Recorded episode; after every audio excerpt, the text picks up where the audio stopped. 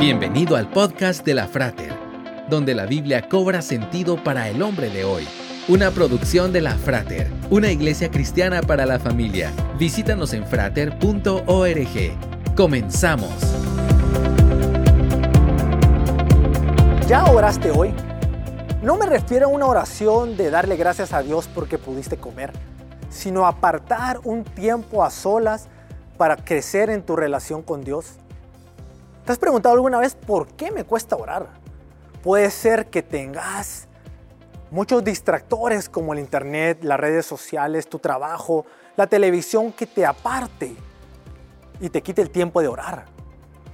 O realmente no has creado el hábito en tu vida de orar todos los días.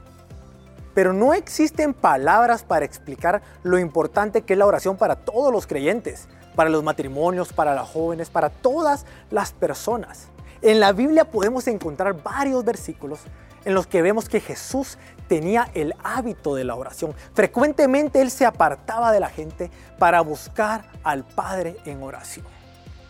¿Qué mejor ejemplo podemos tener para nuestras vidas que Jesús mismo, siendo divino, necesitaba de la oración para comunicarse con su Padre y presentarle sus peticiones?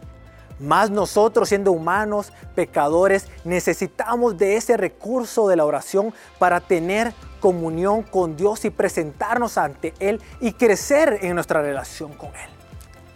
En Efesios 6:18 leemos, oren en el Espíritu en todo momento. Con peticiones y ruegos manténganse alerta y perseveren en oración por todos los santos oremos, hagamos ese hábito en nuestra vida todos los días para crecer con nuestra comunión con el Señor Jesús. Esperamos que este podcast haya sido de edificación para tu vida. Te esperamos en los servicios presenciales. Para más información visita frater.org. Hasta pronto.